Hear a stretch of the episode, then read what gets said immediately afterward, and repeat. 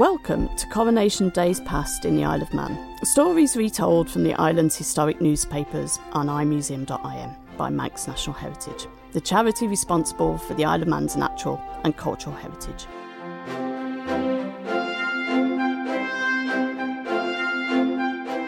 King George V and Queen Mary were crowned at Westminster Abbey on the 22nd of June 1911. The Lieutenant Governor of the Isle of Man, Lord Raglan, proclaimed Coronation Day a bank holiday, and like most bank holidays, Coronation Day broke grey and unpromising in weather. It wasn't only the weather which Mona's Herald considered to put a dampener on the occasion. The Douglas Municipal Jubilee 10 day carnival was in full swing and threatened to steal the limelight from a coronation happening miles away in London. Fortunately, Strand Street put on a colourful show. Only one street combined for effective display. This was our oldest and chief business thoroughfare, Strand Street. The narrow old way, with its strange mixtures of new and old, high and low architectures, lends itself to decoration with bunting and flags, and in its perspective, ending in an apparent point, the vista under the thousands of vari-coloured flags, banners, festoons, and garlands, parallel and crosswise, stirred the charm of all beholders, whatever their age. In comparison, a nearby thoroughfare ought, in the newspaper's opinion, to blush for want of effort. It must be said that Victoria Street, as the chief artery, was wholly unworthy of itself. In general, the attempts at ornamentation were tawdry, if not cheap and nasty, and there was a made in Germany look in their run colours after the light rainfall on Wednesday evening. The corner front of the Villiers Hotel was fairly gay, but over its other vast frontages the decorations were sparse. The other hotels made no pretence with schemes of decoration. A few flags and an emblem here and there told that they knew the day if they did not rise to it. Mona's Herald was equally scathing about the lack of an official Coronation Day church service in Douglas. The as you please services in all the churches was condemned in the smallness of the attendances and the parochial air that was over what should have been a glad and general thanksgiving. Tawdry bunting and empty pews were nothing, however, to the near calamity that evening, which took place on Douglas Promenade, thanks to a half a dozen rockets and a crowded pier. Three big coronation bonfires were lit on the stroke of ten that evening. They took their instant time from a, couple of rockets fired from the Victoria Pier by some members of the Rocket Corps. We witnessed the signalling and its elements of a disaster. Good luck, more than good management, saved the people, who were in an indiscriminate group beside the official signallers. First, a half dozen rockets were brought onto the scene. Instantly, the bearers of them were grouped around by a wonder making people at the other end of the pier shelter. There for a time, the rockets passed from hand to hand, and one man, whose name was unsaid, and who was strongly under the influence of drink, had the holding of several of them. The risk was commented on then the Rocketeers went across to the north side of the pier, and without any precaution to keep back the public, the rockets were set off. The first made a rocketing ascent to the admiration of the bystanders. The second took a turn inland directly it fired, and but that its course was a few feet outside the parapet of the pier, a number of those around might have been killed or maimed. But without ado, the third rocket was fired, after the same irresponsible manner, and happily went aloft. Happily, too, the old folks' treat earlier that day at Murray's Road Board School was better organised, with transport of all kinds used to get the feast to over 600 old folk. Each meal ticket came with another ticket, to travel to and from the school by the cable and horse tramways. It was pleasing to see many of the old folk, who were thus riding for the first time in the municipal carriages, assume the dignified air of lords and ladies. The table array which met their eyes on entering the school made radiant their faces. Great piles of sliced rounds of beef, chops of lamb, mountains of cake, smoking dishes of mealy potatoes and green peas, condiments of which mint sauce was the prime mouth-waterer, great dishes of pastry and fruit, and an array of glasses which indicated an ad lib supply of mineral waters or the genuine nut brown for a washdown. A lorry was driven to the homes of around eighty feeble guests, preceded by town nurses in a car who dispensed a travelling feast of hot tea, lamb and beef, cakes, and fruit. During the meal, a telegram was dispatched to the King and Queen, which said, Six hundred old folk celebrating your Majesty's coronation at Douglas wish you a long and happy reign. Reply was received before the evening was over, the King thanking them all for their loyal sentiments, and though unspoken, full bellies enjoyed in honour of his coronation. The feast was without stint, it was eat and come again. In Onchan, meanwhile, tobacco was given to the aged men and groceries to the aged women, and with an eye on the sky, the tea and cake fray was moved from Howstrake Orchard to the board school. The rainy weather this day in June played a lead role in coronation programmes across the island. At Peel Castle, during their coronation celebrations, the three legged race, frog race, and flower pot race were all run in the rain, and children and adults unprepared were drenched on their way home. More tragedy. A fancy dress carnival was to have been held, but the heavy rain continued, and this could not take place. There were over 90 entries for this. In spite of the rain, over 30 competitors trudged up to the meeting place Ah, only to be disappointed. It is a great pity the carnival could not take place, as the costumes and the decorated bicycles were really fine. Despite the downpour, the Boy Scouts and their untiring efforts in the procession with drum and bugle and a ceremony to plant the coronation oak in the marketplace kept spirits high, as did the profusion of bunting on the Viking House and the Railway Hotel and the royal salute of 21 rifle volleys.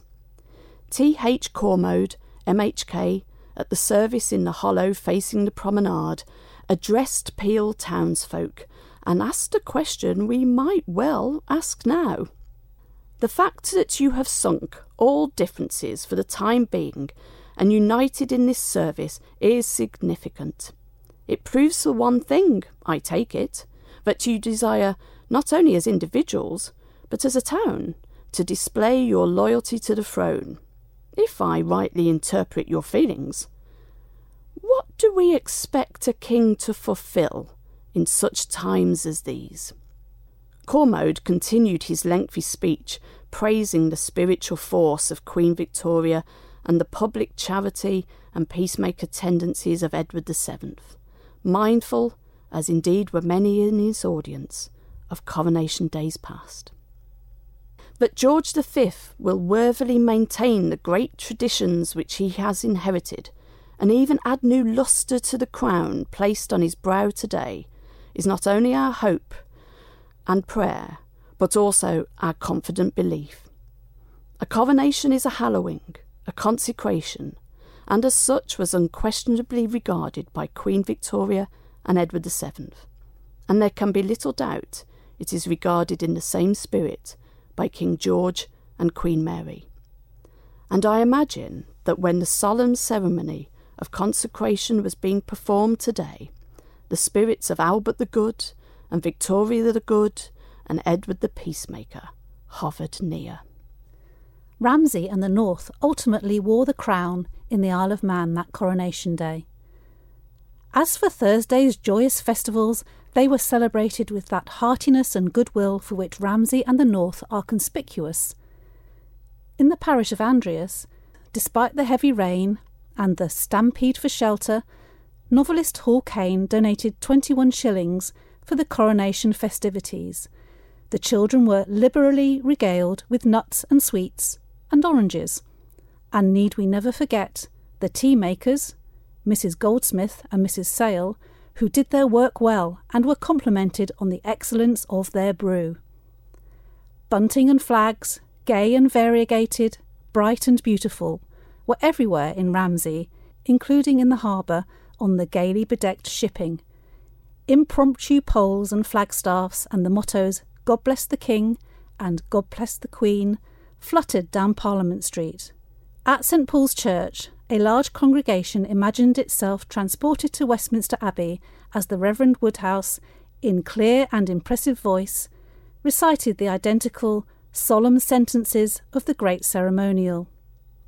At 12 noon, a royal salute of 21 guns was fired from opposite the rocket station. The programme, itself a souvenir with deep red covering, amply illustrated on the front page with portraits in miniature of the King and Queen, and those of prominent public gentlemen in their inner pages, began with the High Bailiff, Mr. Cruikshank, addressing a crowd of several thousand gathered at the town offices. The town clerk, in arranging the programme, was good enough to put me down for an address on loyalty, etc. I do not know what the clerk had in his mind as to the etc., but I entirely repudiate the idea of attempting to enlarge on, upon such a subject to an adult Manx audience. Manx people are so essentially loyal that I am sure they would resent any attempt to preach to them upon such a subject. Loyal crowd acknowledged it was time for the procession, with the Boy Scouts in the vanguard. The Scouts went off at a smart pace, accompanied by the martial strains of their trumpeters, and throughout the day they gave a spirited tone to the proceedings. The Sunday schools and friendly societies followed, including the Foresters, who, incongruously, had many mounted men in the garb of the valiant Robin Hood. The procession, which delighted the long line of spectators who thronged the route, made its way from the market, along the East Quay, up the Promenade and Ballure Road, down Waterloo Road, Parliament Street, East Street, Swingbridge, Mooragh, Bowring Road, and thence to Parliament Square. Time on Coronation Day in Ramsey was marked also by the unveiling of the new town clock. It was the most practical and permanent commemoration of Coronation Year, as Mr. Moysey, chairman of the town board, deftly manipulated the cord suspending the flag, which covered the face of the clock, and thus formally unveiled it amid cheers, beating of drums, and a fanfare of trumpets. A coronation is a mark of the passing of time, not only for monarchs, but for nations and the folks that witness them. The never weary teachers in Ramsey served the children, with appetites sharpened by the parade scones, Scotch buns, and bun loaf. Afterwards, the schools reassembled on the marketplace, and nearly 1,200 souvenir medals were distributed, including two tiny mites of but a few weeks old, brought in their mother's arms to get the pretty souvenirs, which were done up neatly with red, white, and blue bows. Ramsey and the North boasted loyal celebrants, young and old, that coronation day. In some of the remote northern regions, there are elderly people who have long exceeded the allotted span, yet who remember with pride the coronation of the great Queen Victoria, also the landing on our shores of that illustrious lady and Prince Albert, in commemoration of which the prominent tower is a standing monument. Again, that ever memorable visit of King Edward and Queen Alexandra in 1902 is still fresh in the minds of people and is proclaimed by a bronze tablet on the Queen's Pier, which denotes their Majesties landing there from the royal yacht Victoria and Albert. It was remarkable that two old gentlemen of the North, both born during the reign of George III, had lived under six different sovereigns George III, George IV, William IV, Queen Victoria, Edward VII, and now George V. William Corlett, aged 97, and Edward Collins, 96, were the unofficial guests of honour at the old folks' treat, having earlier that day been part of the procession as Coronation Day veterans, seated on Mr. Crystal's pony and trap.